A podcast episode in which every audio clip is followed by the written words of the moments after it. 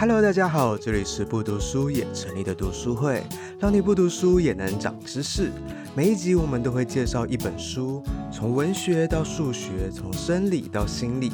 不管是商业、财经、科普、人文，还是艺术设计、经典名著，这里通通都有。事不宜迟，赶快来听我们的分享吧。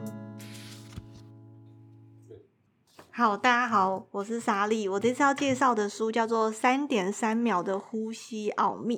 那这个作者的话，他是一个新闻记者詹姆斯奈斯特。他呢，在十年前有一个很神奇的经验，然后我等下会讲一下这个经验。然后自从有那个经验开始，他就花了大概十多年走访世界各地，想要探讨呼吸的奥秘。那这个经验呢，大概就是十年前吧。他说他那时候就是有点诸事不顺，可能工作啊、家庭啊什么都不顺，然后他整个人喘不过气，然后他连续三年都罹患肺炎，然后他就觉得他身心灵就是整个快不行了。然后那时候的医生就推荐他去报名一个净化呼吸法的课程。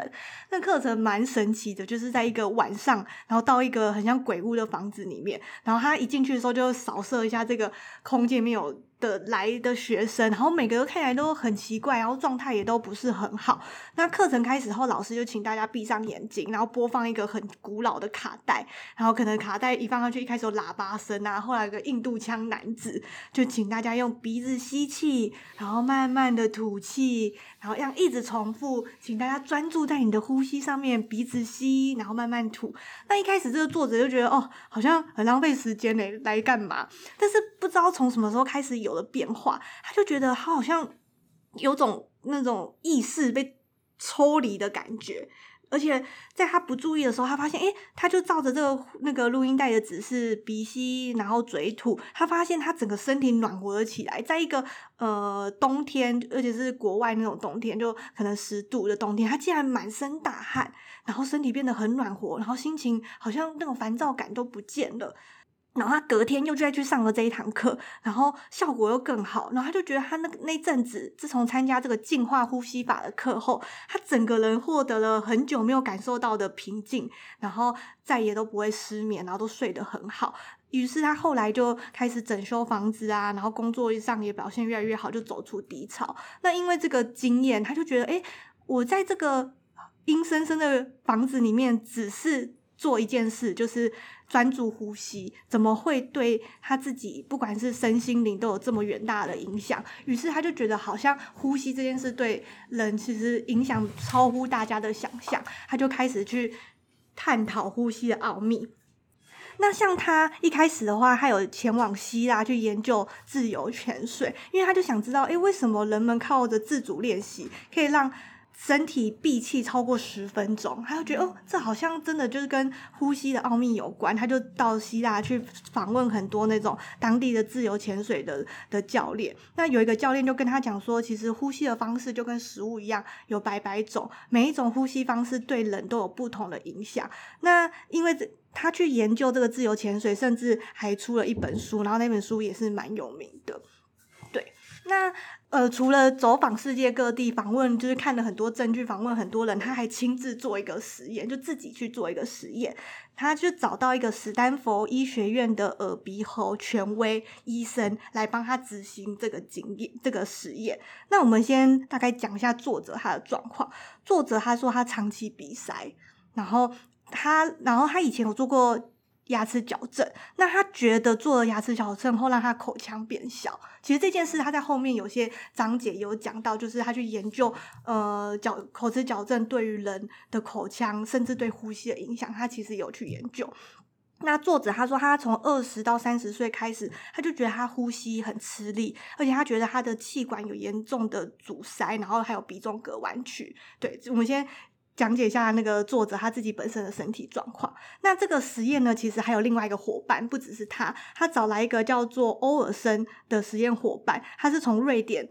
自费来参加这个实验。那这个欧尔森呢，他其实是作者在作者采访期间认识的一个北欧很有名的呼吸治疗师。对，那他们两个做的这个实验呢，总共分成两阶段。第一阶段，他就是前十天用细胶塞住鼻孔，除了细胶以外，还会用棉花胶带整把鼻孔整个堵住，就对，就是你完全不管多大力吸，你都吸从鼻孔都吸不到气，所以他就是逼迫你要用嘴巴来呼吸。这是前十天。那后十天的话，就进入第二个阶段，他就把鼻子上那些呃阻塞的东西全部拿掉，然后就可以用鼻子呼吸。然后他后十天跟前十天做一模一样的事，就是他吃的东西都一样，然后运动的时间也一样，只是前十天是逼迫你用嘴巴呼吸，后十天是你就可以自由的用鼻子呼吸，对。在第一个阶段，就是只能用嘴巴呼吸的时候，他就觉得很，他说实验一开始他就蛮痛苦的，因为像这本书说三点三秒，其实就是平均一个人呼吸的的那个所需要的时间。那我们也知道，其实鼻子它就是里面有绒毛啊，有什么，它其实在我们呼吸的过程中，它可以过滤空气，然后然后甚至加湿或是加热。所以鼻子是有它的用处。那他说他在这个实验的前十天，他觉得很痛苦，因为他用嘴巴吸气嘛，所以他的吸进来那些气都是就是没有经过加湿，也没有经过暖化的，所以他就觉得每次吸气的时候，就是后来会口干舌燥、喉咙痛。然后他有说，在第一个晚上哦，才第一个晚上他睡觉的时候，他打呼的时间增加了一千三百 percent，总共七十五分钟。而且除了打呼以外，他中间还有经历了四次呼吸终止。然后他的伙伴就欧尔森更惨，他就说这个欧尔森他以前是不会打呼的，可是他第一个实验第一个晚上就开始打呼了。然后因为他们在做实验嘛，所以会不断每天都会量他们的各方面的数值。他有发现，在前十天他的那个血压飙高，已经进入高血压第一期，然后从脉搏变快啊，体温下降，然后鼻子还感染，就是各种问题都出现。然后后来进入第二阶段，就是他把那个鼻子内的细胶拿掉嘛，他就觉得哇，整个人脱胎换骨，然后整个头脑变清楚啊，然后神清气爽，活力也变得充沛。所以他从这个实验中，他获得的结论就是嘴呼吸很要命，就是他有了解到，其实就是为什么人要用鼻子呼吸，是一定有它的道理的。他要研究这整个呼吸的奥秘，他还曾经飞到费城去见一个牙医师。那个牙医师其实也是在研究相同的东西，就是这个牙医师他会去观察以前人类的那个骨头骨。他借由大量的观察，他发现以前的人的头骨，他的那个颚骨比较大，然后鼻窦也比较宽，嘴巴也比较大。所以他才会推论说，诶，以前人应该就是这些生活在，应该说这些以前人应该没有打呼的问题吧，因为他们看起来就是可以呼吸的非常顺畅，然后应该也没有什么睡眠中止啊、鼻窦等 疾病。那这个推论其实他后来有透过一个关系去巴黎参观一个很大的地下洞墓，然后那个地下。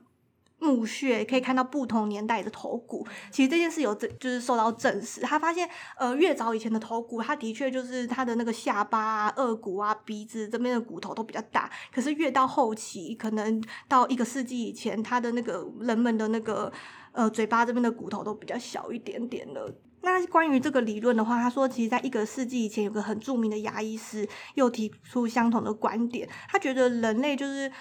开始吃一些比较软的食物嘛，因为像工业革命啊，或者是各方面加我们加工食物的技术增加，所以可以把食物做得更精致、更柔软，所以大家就是咀嚼比较少，所以他会觉得会进而影响我们嘴巴这边的肌肉啊、骨头啊，所以会变成我们的嘴巴这边比较无力，然后进而影响就是我们舌头也比较无力，然后然后牙齿的整个牙弓发展也比较不好。所以他们才推论说，后来的人才会呼吸上有这么多问题，有这么多慢性病。所以作者其实也建议大家吃东西要多嚼几下来训练口腔，然后进而让我们的呼吸更加的顺畅。那作者当然在这个理论，他有亲身去做实验，他找到一个牙医师去帮他做了一个在一九九零年代发明的口腔扩张器，就是一个金属的，然后它其实会让你的呃嘴。就是牙弓，牙弓就是，就是你去看那种牙医诊所，都就是牙齿下面那个肉，就是呈现一个 C 字形，那个就是牙弓。然后它这个口腔扩张器就可以扩张牙弓。那它戴这个扩张器一年的话，他去照 X 光，他就他就发现他的脸颊、右眼窝啊、鼻子周边啊或上颚有长出很小很小新的骨头。那他也觉得他的呼吸带了这个口腔扩张器后，他呼吸也变更顺畅。为什么戴那个会长？他他里面没有特别说明，他只说他一周年后去找，发现有长骨头，有可能是他因为戴那个，所以咀嚼上要更用力之类都有可能。那刚刚不是有提到他就是做那场实验，就是先把鼻子封起来。其实这个实验在好久以前就有人做，在一九七零到一九八零年代，其实有一个医生就用猕猴做过相同的实验，他也是一把一半的猕猴的鼻腔封住，然后另外一半是保持原样。接下来的六个月，这个医生他会去测量他们的牙弓，就是刚刚说的那个牙弓。牙弓我这边有查一下，他说在红肉色的牙床上，牙齿沿着牙槽骨依次排列形成弓形，就叫牙弓。那这个医生他不是把猕猴一半封住鼻子，一半维持原状嘛？那他六个月后去测量，他发现。鼻子被封住的这些猕猴，它的确牙弓也变窄了，然后嘴巴也被迫打开呼吸。然后实验两年后，发现这一半就是堵住鼻子的猕猴看起来很可怜，就是眼神很呆滞，然后脸变长，下巴松弛，看起来很没有精神。这个实验其实跟他后来亲自做实验结果是一样的，其实用嘴巴呼吸对身体都是不好。不过后来他做完这个实验，又把那个猕猴的那个。鼻子塞住的东西拿掉，后来猕猴也慢慢恢复健康。他书里面是这样写的，对，对，有点残忍，对，残忍。然后作者他就是也去就是研究很多跟呼吸有关嘛，他发现其实瑜伽这个运动其实是最古老跟呼吸训练有关的的一种运动。然后他其中有提到一个叫做拙火呼吸法，拙是一个手在一个出去的出。着火呼吸法，这个呼吸法呢，他说是在源自于十世纪初，在西藏佛教徒间流传千年，是一个很神秘的呼吸法。他说起源于一个印度男子，他厌倦的家庭生活，走出去学佛。他后来到喜马拉雅山那边建，就是修行，然后他就在一个尼泊尔寒冷的洞穴里面，利用呼吸，利用调节呼吸，让自己发热，免于冻死。这个就叫左火呼吸法。然后他说，左火呼吸法因为好像呃使用上很危险，一般人可能学的时候可能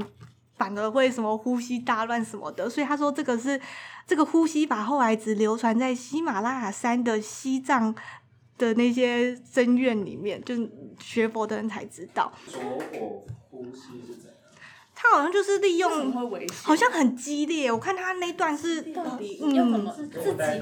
哦，这边第他最后一章有把他前面讲到的呼吸法都写下来。他说第一步是找个安静的地方躺下来，然后可能全身放松嘛。然后他说快速的进行三十次腹式深层呼吸，要很快，对，要用鼻子然后腹式呼吸。对，他说腹要进到肚子里。吸气的时候，他说尽可能用鼻子呼吸，若是鼻腔就撅嘴呼吸。每次吸气的时候要感觉到浪潮长满整个腹部，就是你要感觉到腹部很吸满的状态，吸超满。然后他说 你要感觉到你吸进去的气。轻轻的穿过肺脏，这要怎么感受？我觉得好晕。对，哎、欸，其实我觉得认真呼吸真的会有点头，因为我后来有买一个呼吸，反正我因为有有打呼的困扰，我有买一个呼吸练习器，它就是有一个阻力，你可以调阻力，你要很大力的鼻吸嘴吐，嗯、我就是要调，我买的那个只是初阶款，可以调一到十，我调到五的时候，大力吹二十下就会头晕哎。我刚头晕哎。对啊，它这个左火呼吸就是要很快速，而且你要吸很沉。然后再吐出来，而且要很快速。我觉得真的有用，因为像我之前去做睡眠门诊的检查，反正我那时候他是说我的打呼介于轻度到中度中间。然后我那时候去医院睡一晚，我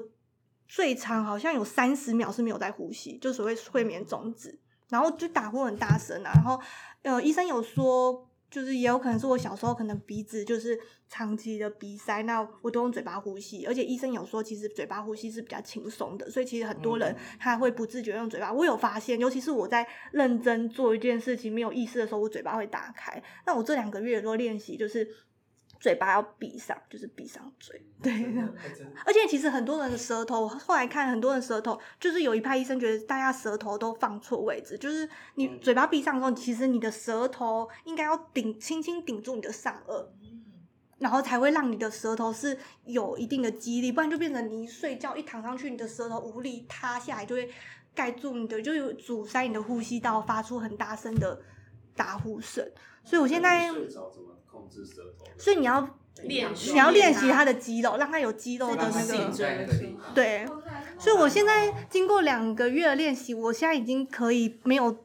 意识的时候，嘴巴是闭上，可是舌头还是会有掉下来。我会把它，就是要提醒自己要顶上去。而且我最近有开始也是闭嘴呼吸。那市面上有在卖那种止鼾胶带嘛，是这样贴一条在呃嘴唇正中间。但是我发现那个比较没用，是因为因为。我我还是可以靠我嘴巴的力量把胶带有点撑开，而且就算只是撑开一点点，还是可以发出很大的呼吸声。那他就觉得这个呼左口呼吸啊，好像很像他十年前在那个鬼屋里面那个老师教他们的净化呼吸法，所以他就一直想要去研究。他后来找到一个瑜伽大师叫德罗斯，向他学习这个左口呼吸法。那他后来真的有找到这个大师，然后做有就是他还有练习。这本书最后呢，我想要跟大家分享一句话。这句话的起源是来自于叫一个叫，大概是十八世纪。一个叫乔治·卡特林，这人好像蛮有名的，因为维基百科上也查得到。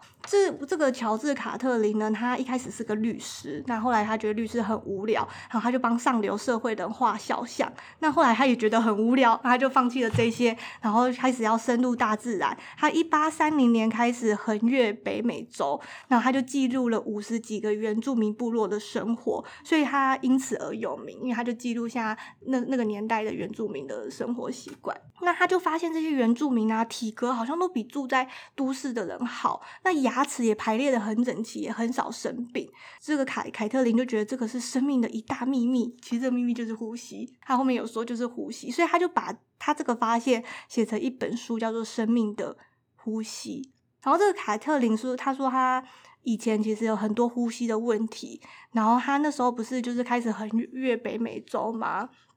然后他说他那时候什么严重到已经会吐血了，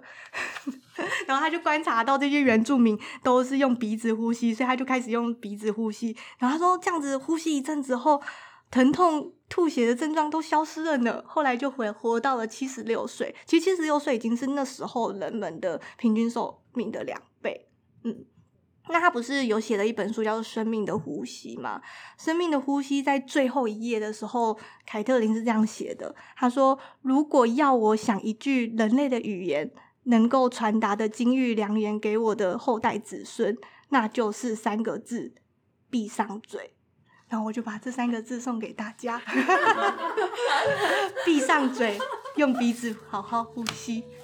谢谢大家。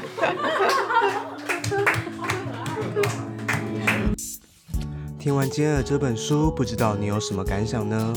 有任何指教，也欢迎留言给我们。喜欢我们的话，欢迎追踪、订阅、分享我们的频道，在 Instagram、Facebook、Medium 都可以找到我们。另外，有使用电子书的小读虫们，千万别错过我们跟读墨合作的专属优惠码 BDSMOO 二零二二 Q3，只要满两百五就可以折五十元。感谢你的收听，那我们下次见喽，拜拜。